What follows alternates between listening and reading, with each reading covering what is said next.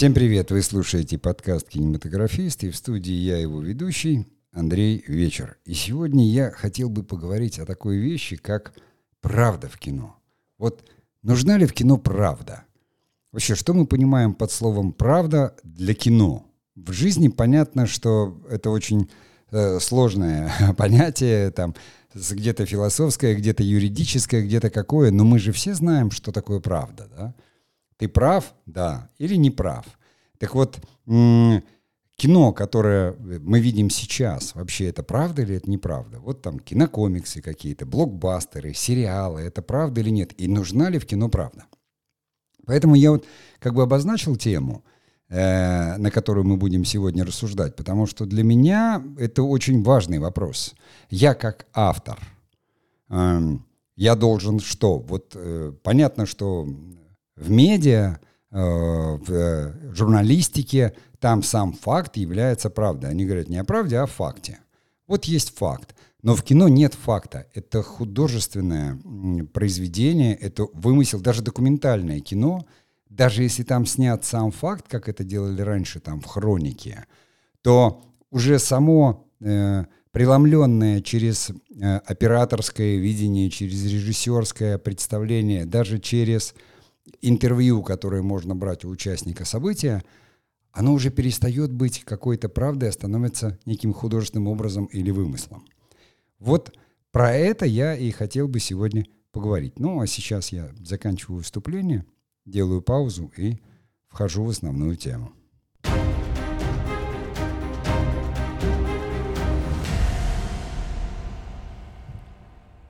То, как трактует, в общем-то, Википедия кинематограф, да, это отрасль человеческой э, деятельности, а кино — это аудиовизуальное произведение, то есть фильм, да, похожий на жизнь. Вот э, в мультипликации что такое правда? Но мы же реагируем именно на это, то есть на то, что похожее на жизнь. То есть мы от художественного произведения всегда ждем какой-то эмоциональной правды. Но бывает ли эмоциональная правда или это что-то другое? Мы можем сразу просто взять и, естественно, ну, как я сказал уже э, во, во вступлении, отсечь вот эту ну, конкретную вещь, которая касается фактов каких-то, то есть хроники, просто фиксации документальной. В документальном кино, конечно, ну, то, что считается правдой, важно, потому что эм, иначе искажение э, действительности, да, оно приведет к тому, что это будет, ну, уже скажем, может быть неправдой. Поэтому кино используется в пропаганде зачастую э, и использовалось всегда и продолжает использоваться, где существует там авторское мнение. Это уже становится публицистикой, а публицистика это уже мнение, а мнение это не всегда правда. Но я, говоря об этом, имею в виду, наверное, то, что, как говорится, в театре, как Станиславский говорил, не верю или верю, о той правде существования, о той вот правде какой-то эмоциональной, которую я вижу в кадре. Вот возьмем, к примеру, там сегодняшние, не знаю, фильмы, сериалы. Если там, они очень четко сейчас э, сформировались, если посмотреть вот на телевидении сериалы, то Картинка, которая там есть, визуальная, так же, как в рекламе, меня лично приводит в оторопь, потому что она для меня фальшива абсолютно. То есть она настолько выбелена, высвечена и сделана как-то карамельно и ярко, что мой глаз на это реагирует как на неправду. Это может быть мое там личное вкусовое восприятие, потому что какие-то люди, они же и новогодние открытки яркие, как бы, ну, считают, что это вот правда, изображение должно быть таким. Да? Но это не совсем не то же самое, что, допустим, картины Ван Гога, которые я смотрю и понимаю, что там есть правда. Хотя он там нарисовал там черти что в э, собственной стилистике. Понимаете, почему в картинах абстракционистов есть правда, а вот, вот в этих сериалах нет правды? Может быть, все-таки дело как бы э, там в чувстве, с которым это делают. Э, то есть ту потребность, которую это должно э, каким-то образом э, э, реализовать у зрителя. Конечно, у этих фильмов большей частью, как говорится, никто и не скрывает, что у них функция отвлечь. Отвлечь, развлечь, да, или там что-то продать, или что-то предложить. И вот здесь они в какую категорию переходят? Вот одно время, там, в начале 2000-х стали говорить, вот надо сериалы такие про жизнь, там, про это, про то, и, и пошла ложь, вот она пошла абсолютная, там, как какая-нибудь супермодель, вдруг с ней что-то происходит, память она теряет, в доярки попадает и начинает страдать, и несчастные вот эти страдания, вот ровно столько же, сколько там было правды в бразильских сериалах, где все страдали и все были за любовь. Но люди почему-то это смотрят. Почему-то человеческий мозг, он хочет не правды, а хочет вот этого вымысла. Хочет этой красоты. И что в этом случае делать кинематографистам? Так же, как вот поток э, на сегодняшних стриминговых сервисов, это новых сериалов, там это все невзирая на как бы кинематографическую картинку, но это становится невыносимо фальшиво при очень хорошей игре актеров просто вот драматургически фальшиво, э, изобразительно фальшиво. И кино перестает быть тем кино, которое мы там привыкли. Ну, опять же, новое поколение, оно, может быть, не привыкло, но на последнем дыхании Гадара было, оно было все правдиво. И там была вот эта и визуальная правда, и правда переживания, потому что кино откликалось на то э, время, оно становилось иным, оно уходило от вот этих там э, больших постановочных каких-то фильмов, пепломов, э, от такой опереточности и, и такой оперности, может быть. Вот э, если кто-то смотрел, наверняка многие смотрели, там Иван Грозный Эзерштейна. Да, вот ты смотришь, и по постановке вообще всего кадра, вот я когда смотрел там в киношколе, на, на пленке на большом экране, я думаю, это опера. Вот если э, масштабно сравнить в музыке, то в музыке вот такое произведение, это опера не спектакль. Там есть драматическая основа, но вот вся эта музыка, и вот для оперы это правда, вот такое существование. Они там о чем-то поют, сила эмоций, то есть э, ты понимаешь, это, как говорится, художественное произведение, это искусство, и в этом есть правда. В фильме того же самого Эйзенштейна, ну там, извините, во время войны снимая там костюмы шились из парчи, из золотой, то есть которую выделили там из государевой, как говорится, там из, из хранилищ. То есть правда соблюдалась, невзирая на то, что э, э, кино черно-белое. Но это, как говорится, все равно видно. И вот эта оперность такая, с одной стороны, а с другой стороны, там была абсолютно вот как бы правда какая-то. Не историческая, может быть, достоверность, Хотя, как мы знаем, там никто не знает, как выглядел Александр Невский. Да? И на изображении ордена Александра Невского было изображение Черкасова из фильма «Александр Невский». То есть, когда кино становится правдой, и люди воспринимают некий образ и говорят, да, вот он был такой. Также потом Черкасов, там, если образ Ивана Грозного где-то там был запечатлен, и примерно знают, что это вот такой орлиный профиль, там, с бородкой, и кто-то там где-то есть, что он, конечно, такой тиран, и, собственно, ну понимаете, почему вдруг э, там вторая часть, третья часть, такая реакция была того же самого Иосифа Виссарионовича, который абсолютно точно, он почувствовал, что здесь, как говорится, художник, он снимает фильм о тирании, о тиране, который исходит с ума, о паранойе, обо всем этом. И, конечно, это нельзя было в той стране это было допустить, и, и после этого в общем-то, и снимать не давали за Штейна больше. Это правда или нет? То есть как художник переосмысляет там исторический факт, не делая документальное кино, и мне кажется, это правда. Вот это правда искусства. То есть когда оно таким образом переосмысляет все и становится современным через то, что художник говорит, посмотрите, мы, мы уже вот здесь, так как было там несколько веков назад – вот это, она какая правда? Она фактическая или она эмоциональная правда? Она художественная. Потому что бывает художественный вымысел и бывает художественная правда. То есть то, что художник, автор пропустил через себя и показал это через произведение, это становится, в общем-то, художественной правдой. Потому что, а в особенности, если зритель это понимает и это откликается в зрителе, что вообще такое правда – у собак существует понятие правды? Нет. У птиц существует понятие правды? Нет. Правда — это понятие, которое существует только у людей. И мы всегда отличаем, да, то есть это либо искаженные факты, тогда неправда, это, ну, ложью мы вообще называем, как говорится, вещь такую не очень хорошую, э, когда сознательно что-то делается, искажается какая-то правда ради выгоды или каких-то еще вещей. Но там правдой назывался, собственно, правда, русская правда — это там законы, написанные Ярославом. И изданные, то есть по ним жили. Жить по правде — это значит жить по закону. Так раньше считали. Потом слово стало не просто нарицательным, а оно вот правда жизни нужна или нет. Почему люди не любят э, так э, вот это чернуху, такое кино, которое у нас там называли авторским когда-то или артхаузным. Ну, это же правда, но ты почему-то не особо хочешь в это верить и говоришь, это чернуха. Чернуха, потому что ну, в жизни не только все черно. А человек живет и хочет радоваться жизни. Да, бывают в жизни огорчения, но не бывает так, чтобы черным было все. Именно поэтому это кино, где э, там, а, а режиссеры и авторы пытаются все представить вот чернее и мрачнее ночи и говорят «я за правду». Но зритель не воспринимает это, говорит «нет, это чернуха, а не правда». То есть ты все видишь в одном свете. А хотелось бы, понимаешь, потому что в жизни не бывает все в одном цвете.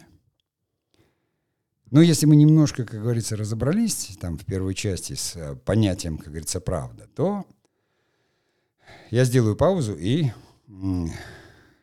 пойдем дальше.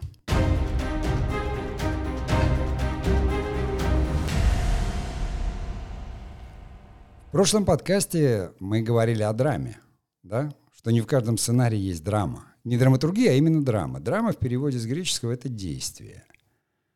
А вот действие — это правда или неправда? Драма — это правда или неправда? Или это такая упаковка для правды?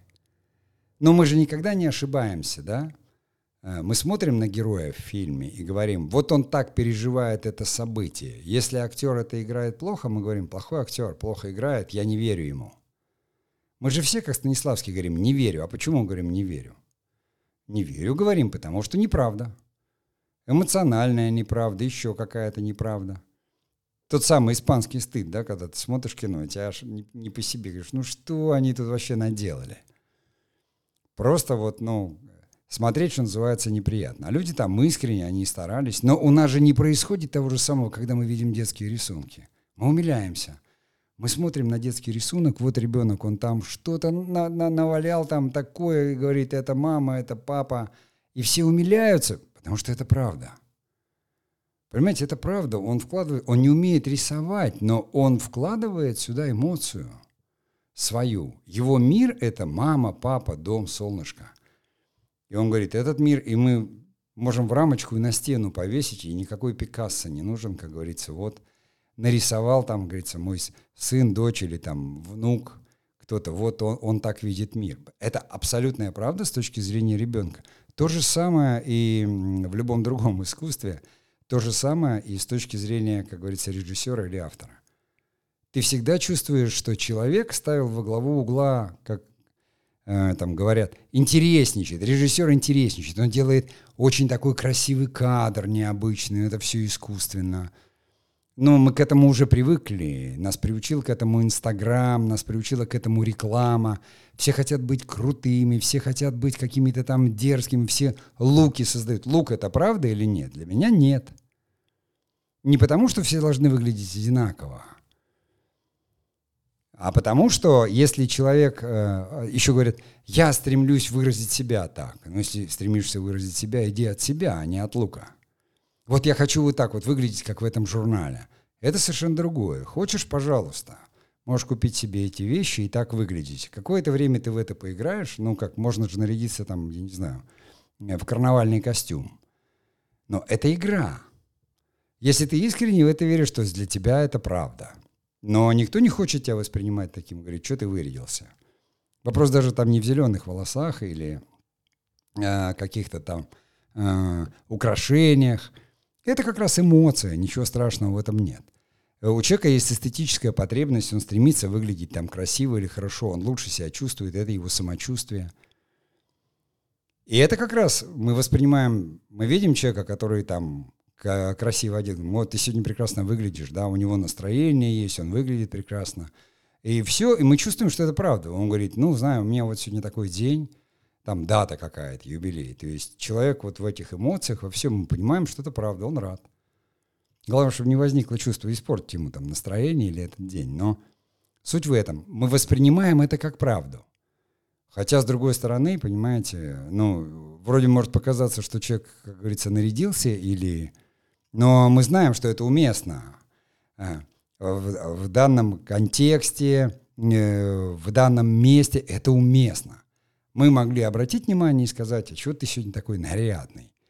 А человек говорит, потому что у меня там юбилей какой-то или дата. Он так к этому относится. Это его абсолютная правда. Мы со- соотносим факт какой-то. Или он скажет, нет, нет юбилей. Такое настроение сегодня. Мы тоже воспринимаем это как правду. Мы совершенно точно ну, не, не сомневаемся в этом, всегда чувствуем. Точно так же, как мы видим человека, который абсолютно скучает, но вырядился так, как будто он все, он говорит, я такой, вот я такой, и я, я всегда такой. Это, это моя правда. И ты говоришь, ну, понятно. Человек, как говорится, прячется от себя, от проблем, еще от чего-то, закрывается, интересничает, хочет как-то оригинально выглядеть, обратить на себя внимание. Мы же безошибочно это определяем в жизни. Абсолютно точно безошибочно. Ну, только, может быть, там подростки или дети могут ошибаться, там, глядя на Инстаграм каких-нибудь там селебрити, они будут думать, что это правда, и хотеть быть такими. То есть, хотя это тотальная ложь, так же, как реклама, это тотальная ложь. Но почему человек и человеческий разум воспринимает ее, ненавидя и воспринимая, да? Потому что она играет на том, к чему мы все стремимся. Мы все хотим быть счастливыми, мы все хотим быть э, хорошими, умными, красивыми, талантливыми и делаем все, чтобы так выглядеть, а не быть. В кино то же самое. Герой, мы видим его плюсы и минусы. Он также хочет, как любой другой человек, выглядеть, при этом искренне думая, что он так будет. Но вся разница между кино и жизнью в том, что мы берем героя в кино в очень определенных обстоятельствах в необычных жизненных обстоятельствах. Нам не нужно его э, жизнеписание или бытописание. Вот живет человек. У людей много живет. Мы берем человека в определенной ситуации, в которой ему не до того, чтобы выглядеть. Жизнь его сразу выкорячивает так, исходным событием, что у него выбора-то нет никакого, кроме того, как вести себя естественным образом. Если он ведет себя неестественным образом, мы не верим. Но почему? Мы откуда мы знаем, как должен вести себя человек, э, не знаю, в бою, в первой атаке, Великую Отечественную войну, если мы там никогда не были? Мы предполагаем, что да, конечно, что мы тоже были бы там смелы, или наоборот, нам было бы страшно, мы думаем для себя, я сумел бы подняться под этим шквалом пуль там, или не сумел бы подняться, если говорить о войне. Или там какой-то сцене, не знаю, расставания – он вот действительно расстается с ней или потому что так надо, или что, и кто тут прав, кто виноват. Понимаете, если это какая-нибудь мелодрама. И тоже чувствуем эту правду. Если герой у нас будет вести себя неестественно, мы не знаем, мы не были на далеких планетах, там, где, где бегает Ридик, и нам сказали, что вот ему сделали там, он э, сидел там в темнице, научился видеть в темноте, там какую-то операцию ему сделали, он теперь вот видит в темноте, а на свету не очень. Но мы верим, это, как говорится, условность, предлагаемые обстоятельства. Мы говорим, да мало ли что в жизни не бывает. Ну, раз он, да, вот дальше. И если он вдруг, понимаете, начинает на свету смотреть там без очков, мы сразу вспоминаем и говорим, я не верю, ну, вы же дали мне предлагаемые обстоятельства. В темноте он видит как нормальный человек, а на свету ему надо все время ходить в каких-то там темных очках, чтобы у него не сгорела сетчатка. Мы следим за этой правдой, то есть в кино правда достаточно условно. Я помню, что когда-то там спорил с одним драматургом, ну, сценаристом, э, профессиональным, достаточно известным. Э, вот я говорил, как режиссер, говорю, ты ситуации какие-то выдумываешь, но они все ложные. Он говорит, не, надо выдумать именно хорошо. В кино правда жизни не нужна. Вот ну, одно время, как бы все время это шло, там, правда жизни не нужна. Чем вот круче ситуация, чем она нелепее, тем, значит, это лучше, потому что зритель изумняется. Да, но это вот как Э, в каком-то цирке или аттракционе, понимаете, где показывают, рассказывают небылицы и показывают э, какие-то там чудеса. Когда ты идешь в цирк, перед тобой выступает иллюзионист, ты говоришь, вау, я точно знаю, что он меня обманывает, я не знаю, как он это делает. То есть не пойман, не вор. Если я не увидел, поэтому мы очень любим узнавать там, а как фокус устроен. А где же там все-таки зеркало было, да, или где там черная тряпка. Все иллюзионисты это знают. Но это иллюзия, мы знаем, что это неправда, это иллюзия. И кино тоже иллюзион. То есть, когда мы идем в какой-то фильм, мы смотрим, мы говорим, ну, это иллюзион мы воспринимаем его эмоционально. Но если герой начинает вести себя относительно ситуации даже на дальних планетах каким-то образом, которым мы считаем, что это неправда, то есть вот та самая драма, то самое действие, все правда. Вот на него напали враги, и он побежал. Он трус, говорим мы. Или он стал драться и погиб. Он герой, говорим мы. А что будет неправдой? Если он вдруг там сядет есть, хотя и так может быть, режиссер может решить, что на нервной почве, как говорится, герой, но там перестает быть героем. Мы говорим, это что такое? Почему он, когда напали враги, вдруг там начал что-то доедать? На нервной почве, что ли, это у него? Или, или он пытается их в заблуждение ввести? Мы говорим, ну это какая-то ерунда, это неправда какая-то, потому что человек должен... Мы знаем, что работает система «бей-беги». То есть мы каким-то образом все равно находим эту вот киноправду – на дальних планетах, на которых никто не бывал, в будущем, в далеком или там в постапокалиптическом прошлом, мы ориентируемся только на эту правду. Ну давайте сделаем паузу и продолжим.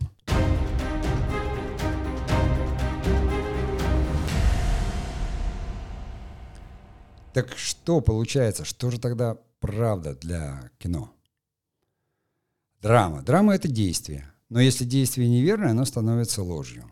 И в то же время, если оно верное, то оно становится правдой. Эмоционально, как мы воспринимаем? Ну, дети же не так воспринимают, но их тоже сложно обмануть. Они же даже в мультиках не верят герою, если он ведет себя не так, как э, представляет себе ребенок.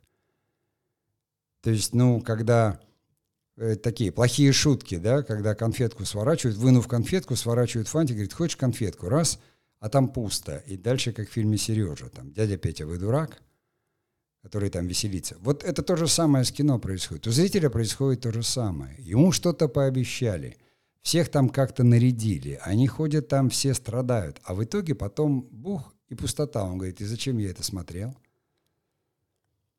То есть, когда есть сюжет, он, да, хочет узнать, чем все закончится. Когда есть нарратив, он хочет понимать, для чего это все было, зачем он это все смотрел, зачем ему рассказали эту историю. Как мы говорим, я расскажу тебе одну историю, для чего. То есть весь сторителлинг для того, чтобы продать. Поэтому он э, фальшив. Весь сторителлинг э, фальшив тотально, потому что рассказывается история для того, чтобы удержать эмоциональное внимание и привести человека к покупке. То есть сторителлинг – маркетинговый прием, его задача только одна – вовлечь человека в процесс покупки и приобретения. Это чисто коммерческое такое изобретение, но при этом повествование и рассказывание историй, оно всегда имело другую задачу. Поэтому нарратив и сторителлинг – это разные вещи. Нарратив – это повествование, о чем ты повествуешь. А сторителлинг – это ты рассказываешь историю, которая должна привести слушателя в определенную точку и заставить его выполнить определенные действия. Когда мы снимаем фильм, мы не ждем от зрителя определенного действия. Никто специально не будет говорить, но кинь сейчас тухлым яйцом или там помидором. Или хлопни дверью и уйди из кинотеатрального зала. Или наоборот, там, не знаю, пропаганда, да, она делает так, потому что она взывает, и люди потом идут на баррикады. То есть поэтому пропаганда лжива и фальшива. Потому что, в конце концов, автор, который снимает пропагандистское кино, да, пускай он идет туда сам, а зачем он других призывает к этому? И кино, которое там выдает себя за правду, зачастую, как говорится, становится самой большой ложью, что в публицистике происходит сплошь и рядом, да, и в том, что называется неигровое кино. Когда нам под видом фактов, но мы сейчас уже знаем жанры мокюментари, но, допустим, реконструкция, мы же воспринимаем ее, смотрим неигровое кино, а там какие-то римляне ходят. Переодетые актеры, мы это понимаем. Это для удобства восприятия, для вовлечения нас в какой-то такой процесс. Нам кажется, что мы видим римлян и автор убаюкивающим голосом там, нам рассказывает о том, как они жили. Никто не знает, кроме историков, и то они догадываются только по раскопкам. То есть вот можно видеть, да, вот они жили, вот с глиняной посуды ели, или там соловянной. Что они испытывали как люди, какие чувства, можно только предполагать, они были как мы. Но при этом, если мы смотрим фильм «Спартак», в особенности Стэнли Кубрика, с Керком Дугласом, ты начинаешь верить, это чистый такой пеплум, и такая пафосная игра, почти вот, я не знаю, оперная почти там актеров. Но ты смотришь, в особенности, когда ты там мальчик, и веришь этому. Ты веришь, что это... Так что это за правда такая абсолютно, если сняли через э, несколько тысяч лет э, там, и, и историю, да, ну, реально была фигура.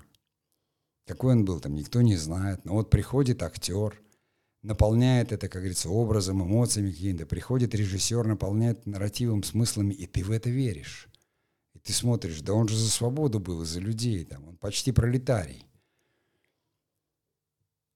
Но правда это или неправда? Для зрителя абсолютная правда, идеальная правда. А через что она достигается? Только ли через эмоции? То есть создается какое-то условие, которое ты воспринимаешь как условность. Ты садишься в э, пустом зале, в темном свет гаснет, там возникает вот аудио, там визуальное произведение, похожее на жизнь, и оно вовлекает тебя в процесс. Дальше ты следишь эмоциями. Ты веришь или не веришь, ты сопереживаешь или не сопереживаешь. И это работает правда. Но, во всяком случае, та самая театральная, которая вовлекает эмоционально человека. Он верит, значит, это правда. То есть неправда как факт, потому что это почему историки всегда говорят, да все переврали эти режиссеры, все они опять сделали не так, так не было, вот так вот было, а так не было, вот они факты, они тут все, а художники всегда говорят, важна другая правда, эмоциональная. Эмоциональная правда, а не сам факт. Если человек, он справочник прочтет, зачем ему? Почему люди так любят эту эмоциональную правду? Почему, как говорится, ну, Э, девушки там делают какой-то макияж, чтобы выглядеть красивыми, да, а пытаются шутить иногда парни, да, смой с нее, значит, макияж, она там типа э, взглянуть не на что.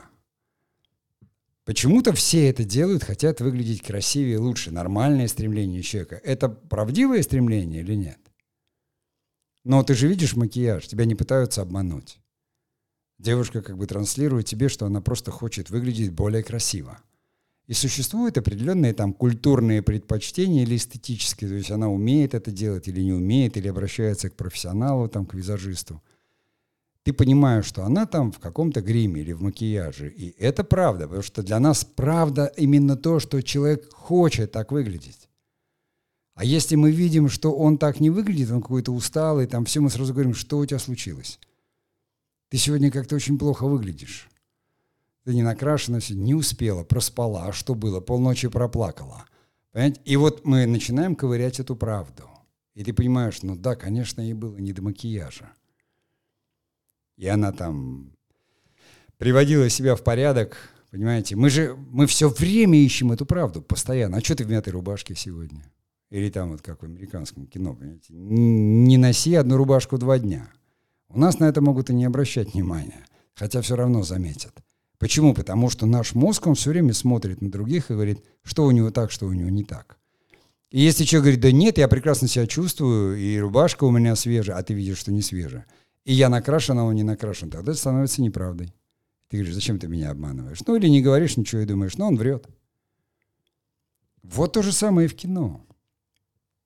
Поэтому такое э, кино понятие, то есть правда в кино понятие многомерное, потому что с одной стороны оно Э, имеет отношение к драме, то есть к действию. Если действие, которое совершает герой, поступок, не соответствует событию, то это значит, что-то произошло. То есть, да, события, я не знаю, там кто-то умер, идут похороны. А герой у нас вдруг приходит в веселом платье, начинает танцевать, и все окружение говорит, он сошел с ума. А если они стоят и смотрят, что это нормально, тогда мы думаем, наверное, это комедия. Нам что-то автор хочет сказать. То есть мы дистанцируемся от ситуации и понимаем, как бы, какую-то жанровую уже вещь. Говорим, вот он тут, он пришел веселый пляшет.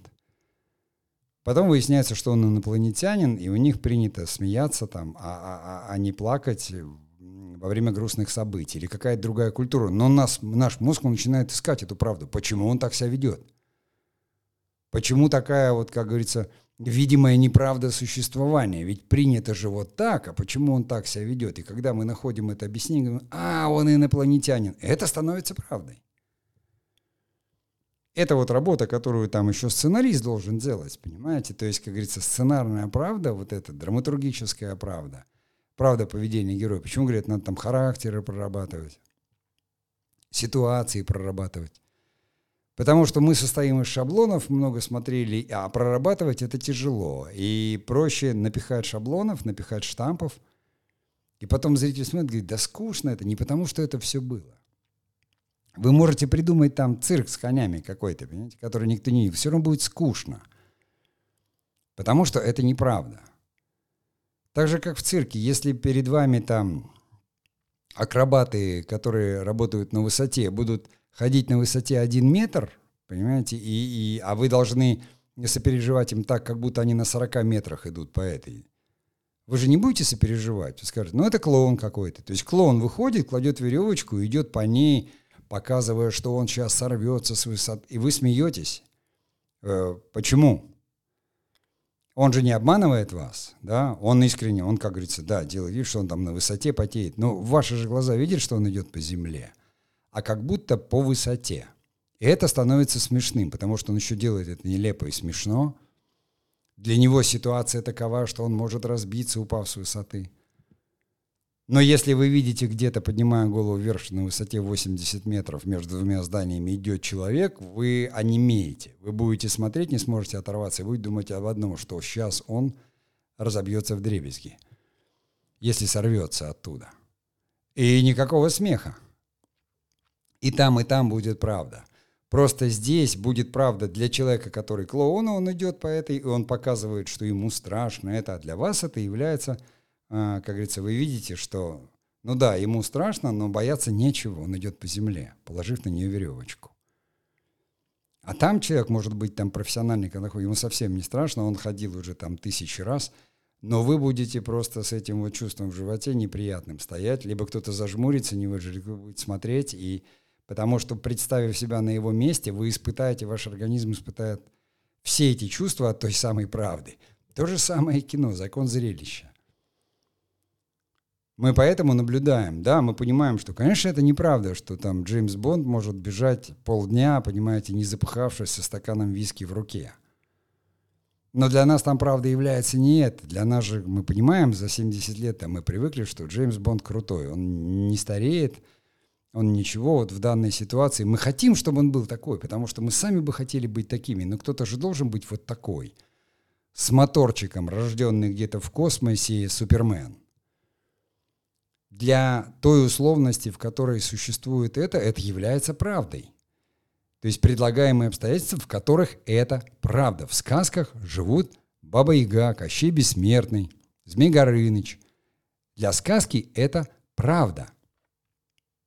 Если там появляется современный вдруг человек, то это остается сказкой, но появляется другой герой из современности. Мы говорим, вау, машина времени должна быть.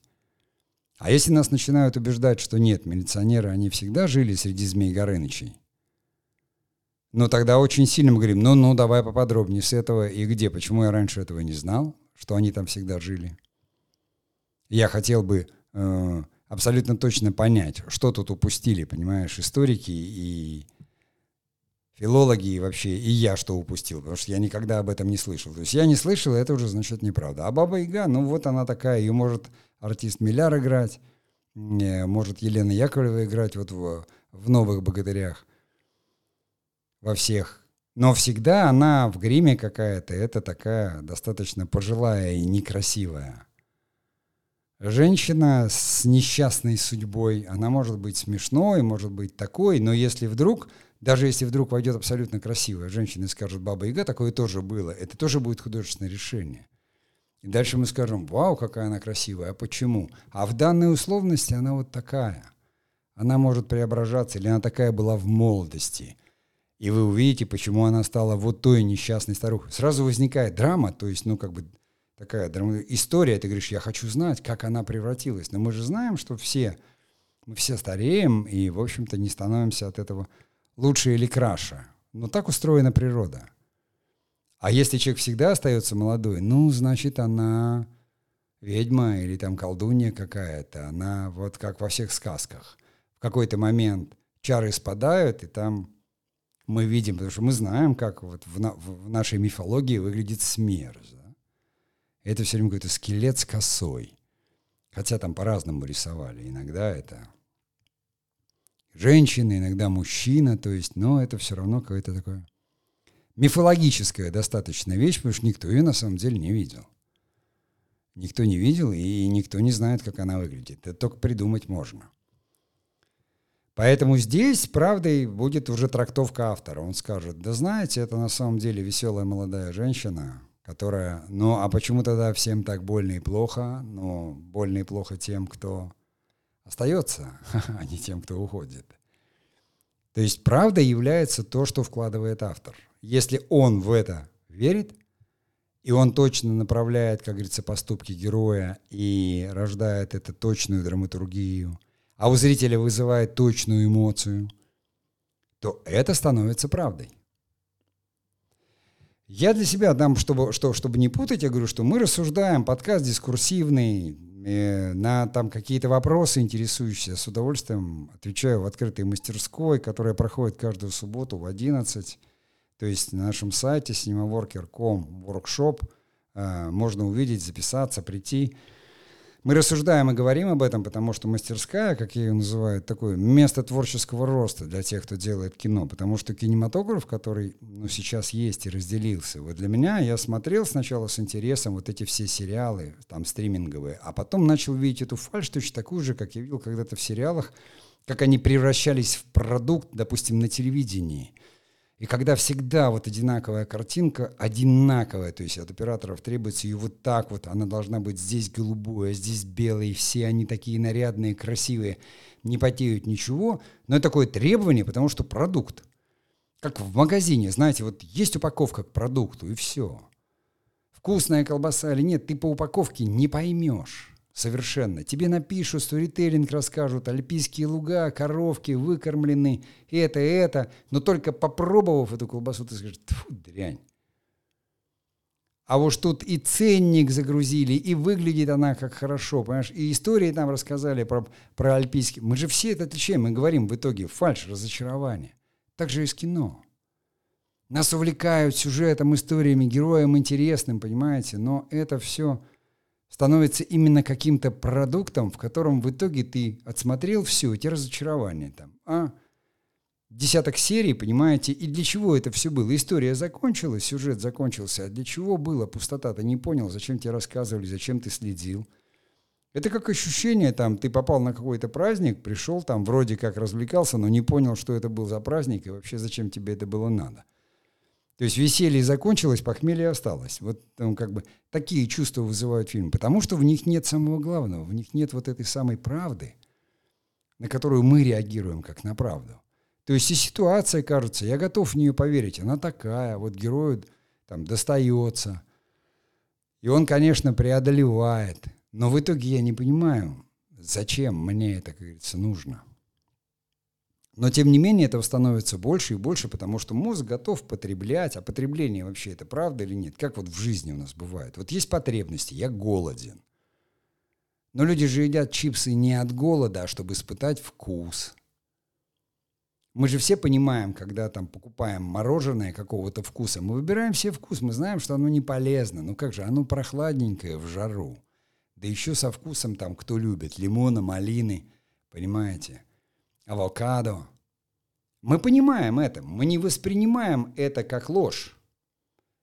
Но нас же не пытаются обмануть. Мы знаем, что будет что-то холодненькое и приятненькое. То есть это приятненькое мы воспринимаем как правду. Говорим, ой, да, действительно, со вкусом малины. Ну, там химических элементов добавили, вот они со вкусом. Когда нам пытаются говорить с настоящей малиной, а мы потом понимаем, что малина отдает химии, как мыло. Мы говорим, ну вот это уже ложь, ребята. Тогда не пишите с настоящей, пишите с малиновым вкусом. Пишите творожный продукт. со следами творога, а, а не сырники из творога. То есть в быту э, мы разбираемся, как говорится, в этом прекрасно. Будучи обманутыми, и все, мы выискиваем, мы не позволяем себя обмануть. А в кино, ну, к сожалению, надо же все посмотреть. Представляете, если вам нужно было там съесть килограмм колбасы, чтобы понять, она полезна или не полезна, она вкусна или не вкусна. Вкус ты определяешь сразу. А пользу как определить? Вот для меня, например, абсолютно, я говорю, что вот стриминговые сервисы, где соревнуются в интересничании, то есть говорят, вот кинокартинка, она уже одна стала. Просто говорят, value, она должна быть такая дорогая. А что значит дорогая? В жизни что, все выглядит дорого? Кино всегда было, но во всяком случае то, второй половины 20 века, там технически пытались достигнуть возможности передать именно вот эту правду изобразительную, которую видит глаз – бились за динамический диапазон, там, пленка, понимаете? А потом там телевидение сначала, потому что, возможно, что, надо же больше и быстрее. Теперь стриминговые сервисы. Да у людей еще там запойное смотрение. Сразу там по 12 серий. Или удержать. Не хочешь это, смотри это. А, рекламу кто-то же видел, наверное, да, что можно поменять фильм. То есть, ну, все превратилось в потребительство. Я думаю, что как раз, ну, мои слушатели, слушатели нашего подкаста, они за другим, потому что я это вижу в мастерской у людей, которые туда приходят. Я это вижу в каких-то комментариях эм, там, в Ютубе, что всегда люди ищут. И те люди, которые приходят изначально, то есть у меня практически нет людей, которые, они приходят, хотят научиться снимать кино, хотят понять, разобраться, но э, совершенно нет тех, кто хотел бы снимать такое фальшивое, яркое кино, но во всяком случае они не у нас. Надеюсь, что вы, как говорится, такие же. Поэтому что я могу сказать, сделать вывод, нужна ли правда в кино? Конечно, да. Но я бы здесь сказал, для себя я нашел другое а, определение, которое, конечно, производное правды. И имя ему искренность. Понимаете, искренность. Человек, создающий фильм, должен быть искренен. Искренний по отношению к себе, что я хочу весь мир удивить, и я вот сделаю так, я художник, я так вижу – у нас внутри всегда есть это чувство. Да, есть люди, которые склонны к какой-то гипертрофии, может быть, изобразительной, художественной.